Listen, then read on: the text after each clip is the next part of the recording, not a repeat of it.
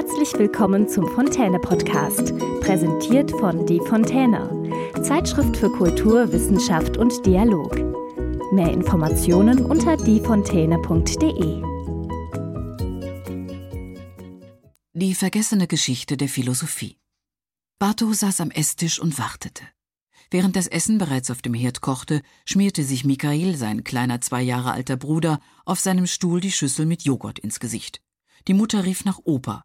Dieser jedoch suchte nach seiner Zahnprothese für das Abendessen. Vater hatte sich soeben die Hände gewaschen und setzte sich nun an den Tisch. Mitten in all diesem Durcheinander saß Bartow ruhig auf seinem Platz und dachte nach. Das Warten auf die Älteren vor dem Essen war ein Symbol der Wertschätzung, und er nutzte diese Zeit oft zum Nachdenken. Noch nie hatte Bartow erlebt, dass Vater vor Opa angefangen hatte zu essen, und das, obwohl Opa eigentlich jedes Mal seine Zahnprothese suchte und die Familie so manchmal bis zu zehn Minuten warten ließ. Einmal hatte die ganze Familie Opa bei der Suche geholfen, und Mutter hatte später gemeckert, weil das Essen kalt geworden war. Heute war es der Philosophieunterricht in der Schule, der Bartow nicht aus dem Kopf ging. In seiner Schule konnte man in der neunten Klasse Philosophie wählen, und das hatte er, genau wie viele seiner Freunde, gern getan. Allerdings war ihm nach einer Zeit aufgefallen, dass die Philosophen allesamt Europäer waren. Sie hießen Sokrates, Platon, Aristoteles, Descartes, Hume, Hegel oder Kant. Warum gab es denn keine morgenländischen Philosophen? Hatten sich denn seine Vorfahren nie mit so elementaren philosophischen Fragen auseinandergesetzt? Opa war nun endlich da. Während Mutter sehr behutsam die brühend heiße Suppe verteilte, beschloss Batu, seinen Vater zu fragen. Vielleicht konnte er ihm ja weiterhelfen. Vater? setzte Batu vorsichtig an. Ja, Batu, antwortete der Vater, ohne von seiner Suppe aufzuschauen. Hm, da gibt es eine Sache, die will mir nicht aus dem Kopf gehen. Der Vater konzentrierte sich immer noch auf seine Suppe. Und die wäre? Hm, ich habe ja nun seit einem Jahr Philosophie in der Schule, aber wir besprechen ausschließlich Schriften von abendländischen Philosophen, keine Philosophen aus dem Morgenland. Und nicht nur in unserem Schulbuch, auch in anderen wichtigen Werken zur Philosophie habe ich nichts gefunden. Hat das Abendland denn das Denken erfunden? Warum haben wir denn keine Denker wie Descartes oder Hume?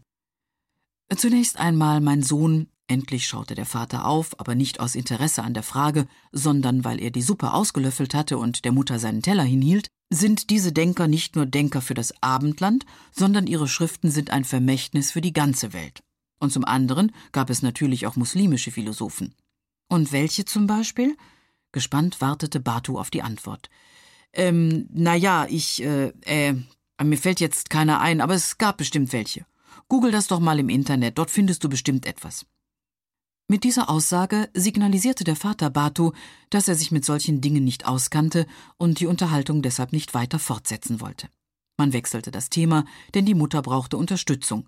Sie hatte alle Hände voll zu tun, den kleinen Michael davon abzubringen, sich über den Ketchup herzumachen. Später am Nachmittag saß Batu mit Opa und drei von dessen Freunden, ebenfalls in fortgeschrittenem Alter, im Café der nahegelegenen Moschee. Opa kam gern hierhin und traf alte Freunde. Heute nach dem Essen hatte er sich ein bisschen kränklich gefühlt und darauf bestanden, dass Bato ihn begleite. Er könne ja unterwegs umfallen, und dann würden sich die Ratten auf ihn stürzen, hatte er augenzwinkernd behauptet. Doch eigentlich hatte Bato einen ganz anderen Eindruck, Opa wirkte sogar fitter als die Tage davor. Nach dem ersten Glas Tee erfuhr Batu, warum sein Opa ihn unbedingt hatte mitnehmen wollen. Denn als der Opa seinen Freunden berichtete, welche Frage Bato beim Essen auf dem Herzen gelegen hatte, schmunzelten die drei älteren Männer, und einer von ihnen sagte, das ist eine echt gute Frage, da muss man Licht ins Dunkel bringen. Und so saßen sie also da, und Rasim, der älteste von ihnen, begann zu erzählen. Natürlich gab es auch morgenländische Philosophen, und zwar sogar sehr bedeutende. Du musst dir das so vorstellen. Die Verkündung des Islams durch den Propheten Muhammad beseelte die Menschen im Orient mit großem Forscherdrang. Dabei ging es ihnen nicht nur um naturwissenschaftliches, sondern auch durchaus um philosophisches Wissen.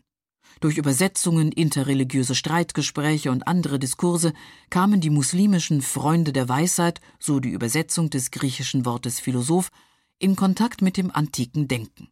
Das Streben nach Wissen trug reichlich Früchte. Im Jahr 830 nach Christus beispielsweise gründete der Kalif al-Ma'mun in der damaligen Kulturmetropole Bagdad das Haus der Wissenschaft, Beit al-Hikma. Und weil jeder Muslim den Koran lesen wollte, stieg die Zahl der Schriftkundigen rapide an. Buchhändler und Buchhandlungen verbreiteten sich im ganzen arabischsprachigen Raum.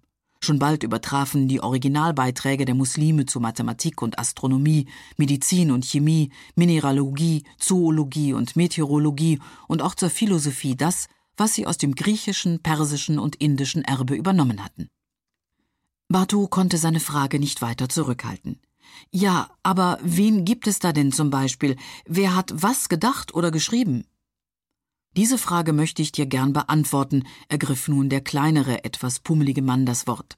Al-Kindi, der Mitte des neunten Jahrhunderts lebte und von den Europäern Al-Kindus genannt wird, gilt als der erste große Philosoph der muslimischen Welt. Es gab aber auch andere, wie etwa Al-Farabi. Diese Denker waren übrigens Universalgenies, sie beschäftigten sich neben der Philosophie auch mit Medizin, Mathematik und Astronomie. Und mit welchen Fragen genau beschäftigten sie sich? unterbrach Batu ihn. Zum Beispiel mit der Frage nach dem Verhältnis zwischen Handlungsfreiheit und Vorherbestimmung, also dem Determinismus. Al-Kindi schrieb Bücher wie Über die erste Philosophie oder über den Intellekt. Was ihn besonders auszeichnete, war sein Versuch, Religion und Philosophie zu vereinen.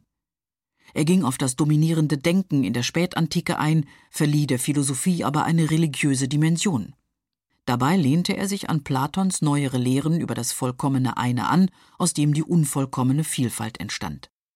Bartu konnte seine Enttäuschung nicht länger verbergen. Warum kennen wir diese Leute denn nicht? Warum kennt das Abendland diese Menschen nicht? Tun wir doch zum Teil, antwortete Opa, aber meist unter anderem Namen. Zum Beispiel ist vielen hier in Deutschland Avicenna bekannt. Avicenna ist kein geringerer als Ibn Sina. Seine Hauptwerke sind das Buch der Heilung der Seele von Irrtum und der Kanon der Medizin. Mit seiner Behauptung, dass der Mensch mit seinem Selbstbewusstsein eine unbezweifelbare Gewissheit seiner eigenen Existenz begreift, griff er dem französischen Philosophen Descartes Jahrhunderte vor.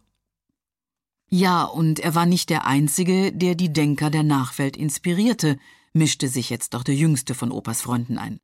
Al-Rasali, der im Abendland eher unter dem Namen Al-Ghazal bekannt ist, beeinflusste mit seiner Skepsis ebenfalls Descartes und mit seiner Erkenntniskritik nahm er Humes Skeptizismus vorweg.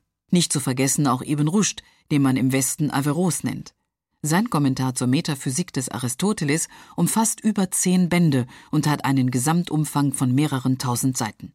Bemerkenswert dabei ist, dass die Metaphysik des Aristoteles selbst nur ein vergleichsweise schmales Heftchen ist. Daher steht völlig außer Frage, dass unsere moderne Welt ohne die nachhaltige Arbeit der muslimischen Intellektuellen und Denker im Mittelalter heute wohl nur sehr wenig über die Philosophie aus der Antike wissen würde. Es war der große Verdienst der Muslime, dass sie der Philosophie neues Leben einhauchten und dabei ganz neue Wege gingen. Bei alledem brachten sie den antiken Philosophen hohe Wertschätzung entgegen. Denn obwohl diese ja keine Muslime waren, wurden sie mit Titeln wie großer Lehrer oder Meister gewürdigt und geachtet. Ibn Rushd lebte im andalusischen Cordoba, in der europäischen Wissensmetropole des Mittelalters. Seine Ideen wurden von großen Scholastikern wie Albertus Magnus und Thomas von Aquin rezipiert, ausführlich diskutiert und fortgeschrieben. Nun ergriff wieder der älteste der drei das Wort. Diese Liste ließe sich noch beliebig fortführen. Also mein Sohn, Wissen entsteht nicht im leeren Raum. Jeder Philosoph, Denker, Wissenschaftler oder Forscher greift immer auch auf das zurück, was andere von ihm gedacht haben oder herausgefunden haben, um so zu neuen Erkenntnissen zu gelangen. Auch die alten Griechen ließen sich von anderen Denkern prägen und gaben deren Wissen weiter. Kein Mensch ist in der Lage, Wissen aus dem Nichts hervorzubringen. Immer braucht es ein gewisses Vorwissen, das Denken ist genauso alt wie die Menschheit. Wer weiß, vielleicht sogar noch älter. Es war schon ziemlich spät geworden, als Batu mit seinem Opa den Heimweg antrat. Er dachte über die morgenländischen Philosophen nach, von denen er in der Schule zwar nichts gehört, die aber das philosophische Denken offenbar ganz entscheidend mitgeprägt hatten. Schließlich riss ihn Opa aus seinen Gedanken und erzählte ihm noch von Ibn Tufail, dessen Werk Haji ibn Yaksan eine Inspirationsquelle für Daniel Defoe und seinen berühmten Klassiker der Weltliteratur Robinson Crusoe gewesen sein soll. Zwei Dinge waren es, die Batu dabei in Opas Augen entdeckte. Größte Hochachtung vor den morgenländischen Philosophen und die Sehnsucht danach, dass die Welt von heute endlich alle großen Denker der Vergangenheit würdigen möge, unabhängig davon, wie sie hießen und welcher Kultur sie angehörten. Ihnen diese Episode gefallen? Dann abonnieren und bewerten Sie unseren Podcast. Mehr Informationen unter diefontäne.de.